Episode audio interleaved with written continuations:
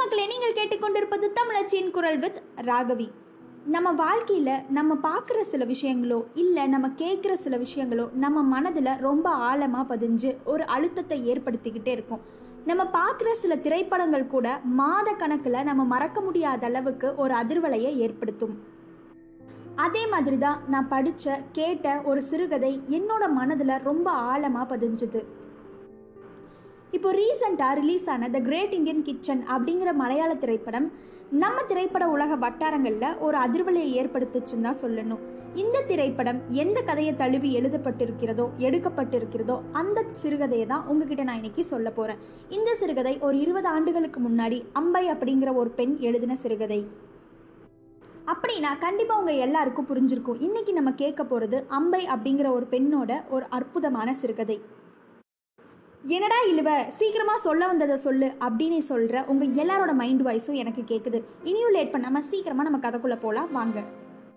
இந்த சிறுகதையோட தலைப்பு என்ன அப்படிங்கிறத இந்த சிறுகதையோட முடிவில் நான் உங்ககிட்ட சொல்கிறேன் இந்த கதை பல பட்டிமன்ற பேச்சாளர்கள் பல இடங்கள்ல சொன்னது. இருந்தாலும் கூட நான் ஏன் உங்ககிட்ட சொல்லணும்னு நினைக்கிறேன்னா கண்டிப்பா இந்த கதை அடுத்த தலைமுறைக்கு கடத்தப்பட வேண்டிய கதை அப்படின்னு நான் நினைக்கிறேன். இந்த கதையை தொடங்கும் போதே அம்பை ஹீரோயின்கிட்ட இருந்து தொடங்குறாங்க. நம்ம ஹீரோயினோட பெயர் மீனாட்சி. அவங்க மைசூரை சேர்ந்த ஒரு பெண். கிஷன் அப்படிங்கிற ஒரு ஆணை காதல் திருமணம் செஞ்சுக்கிறாங்க. நம்ம ஹீரோ கிஷன் பஞ்சாபியை சேர்ந்தவர். கிஷனுக்கு ஒரு அண்ணா அப்புறம் இன்னொரு தம்பி இருக்காங்க. அண்ணாவோட பெயர் கோபால் தம்பியோட பேர் சதீஷ். ரெண்டு பேருக்குமே கல்யாணம் ஆயிருக்கு கோபாலோட மனைவியின் பெயர் ராதா சதீஷோட மனைவியின் பெயர் குஷி. அது மட்டும் இல்லாமல் கிஷனோட அப்பாவை பாப்பாஜினும் அவங்க அம்மாவை ஜிஜினும் இந்த கதை முழுக்க சொல்கிறாங்க இவங்க எல்லாரும் தான் இந்த கதையில் நம்ம கூட ட்ராவல் பண்ண போகிற கேரக்டர்ஸ் இந்த கதையை ஆரம்பிக்கும் போதே அம்பை இந்த வீட்டை பற்றி சொல்லி ஆரம்பிக்கிறாங்க. அவங்க வீடு ரொம்ப பெரிய வீடு.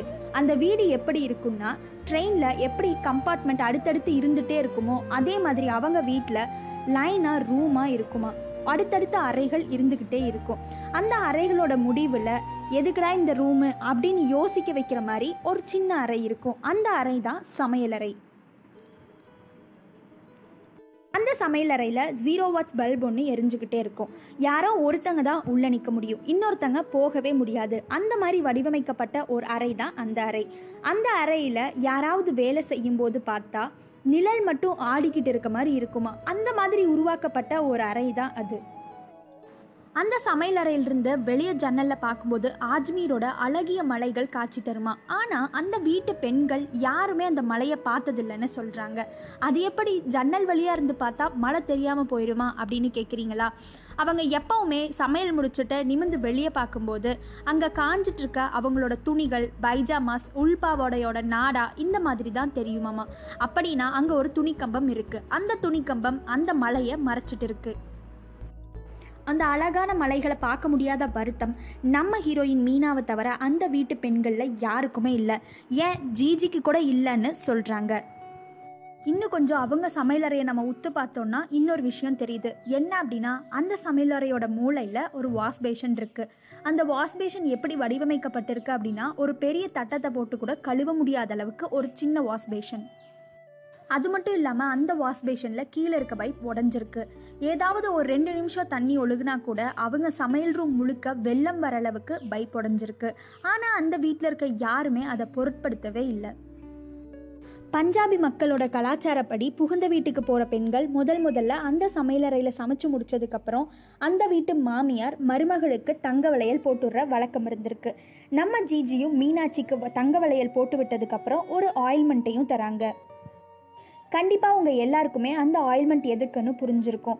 எப்பவுமே தண்ணி கசிஞ்சுக்கிட்டே இருக்கங்காட்டி அங்கே கீழே நின்னாலே காலில் பித்த வெடிப்புகள் வந்துடும் அதனால அந்த ஆயில்மெண்ட்டை நம்ம ஜிஜி மீனாட்சி கிட்ட கொடுத்துருக்காங்க. அந்த வீட்டில் நடக்கிற ஒரு சின்ன சின்ன விஷயங்கள் கூட மீனாவோட மனசில் ரொம்ப ஆழமாக பதியுது. பஞ்சாபின்னு சொன்னப்பவே உங்களுக்கு புரிஞ்சிருக்கும். அங்கே இருக்க எல்லாருமே ரொம்ப ஃபுட்டீஸாக இருப்பாங்க. அவங்க எல்லாருமே மிகப்பெரிய உணவு பிரியர்கள். அது மட்டும் இல்லைங்க அவங்களோட வாழ்க்கையிலிருந்து பிரிக்க முடியாத ஒரு விஷயம் எது அப்படின்னா மது. இந்த வீடு மட்டும் என்ன விதிவிலக்கா என்ன? அதே மாதிரி தான் கரெக்டாக ஆறு மணி ஆனால் நம்ம ஜிஜி கார அப்பளம் பொறிக்க ஆரம்பிச்சிடுறாங்க. இல்லை அப்படின்னா காரமாக சோள பொறி செய்ய ஆரம்பிச்சிடுறாங்க. எதுக்குன்னா ஏழு மணிக்கு பாப்பாஜி மது அருந்துற டைம் அதுக்காக ஒரு நாள் கூட தவறாமல் ஆறு மணிக்கு அவங்க வீட்டில் காராப்பழம் ரெடி ஆயிரும். பஞ்சாபி மக்கள் வாழ்க்கையும் மதுவையும் பிரிக்கவே முடியாது. அது எப்போ மீனாக்கு புரியுது அப்படின்னா அவளோட கல்யாணத்தன்னைக்கே புரிஞ்சிடுது. அவள் கல்யாணத்தப்போ மணமேடையில் நின்றுட்டு இருந்த மீனா கிஷன்கிட்டேயும் கிஷன் கிஷனோட சில உறவுக்கார பெண்கள் கேட்குறாங்க என்னப்பா நீ? கல்யாணம் தான் இப்படி பண்ணிக்கிட்ட. அட்லீஸ்ட் ஓட்காவோ ஜிம்மோ இல்லைன்னா கூட பரவாயில்ல.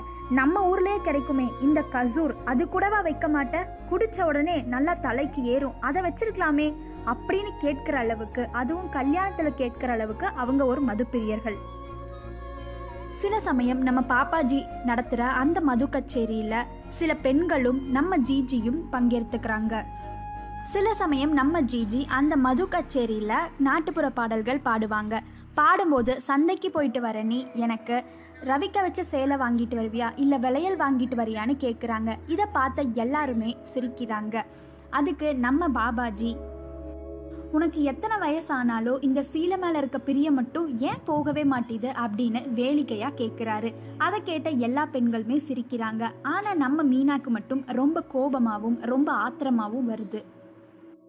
அந்த வீட்டில் நடக்கிற ஒரு சின்ன சின்ன விஷயங்கள் கூட ஏன் மீனாவுக்கு மட்டும் கோபத்தை உண்டாக்குது எரிச்சலை உண்டாக்குது? மற்ற மருமகள் எல்லாருமே அமைதியாக இருக்கும்போது நம்ம மீனா மட்டும் ஏதாவது சண்டை போடுவாங்களா? அப்படியே போட்டாலும் கிஷன் அதுக்கு சப்போர்ட் பண்ணுவாரா? அவங்க மாமனாரோட மாமியாரோட ரியாக்ஷன் என்னவா இருக்கும்? இந்த கதையில் என்னதான் ஆக போகுது அப்படின்னு கேட்குறீங்களா இதெல்லாம் நம்ம நாளைக்கு பார்க்கலாம். இந்த சிறுகதை கொஞ்சம் பெரிய சிறுகதை. அதனால ஒரு ரெண்டு மூணு பகுதிகளாக நம்ம பார்க்கலாம். மீனா என்னதான் பண்ணா இந்த வீட்டை எப்படி மாத்துறா அப்படிங்கிற எல்லா விஷயத்தையும் நம்ம நாளைக்கு பார்க்கலாம். இன்னும் சுவாரஸ்யமாகவும் இன்னும் நுட்பமாகவும் இந்த கதையை அழகா எடுத்துட்டு போறாங்க நம்ம கதாசிரியர். Stay positive and be positive Meena என்னதான் பண்ணா அப்படிங்கறதையெல்லாம் நான் கண்டிப்பா உங்ககிட்ட நாளைக்கு சொல்றேன். Until it start a bye from தமிழச்சி குரல்.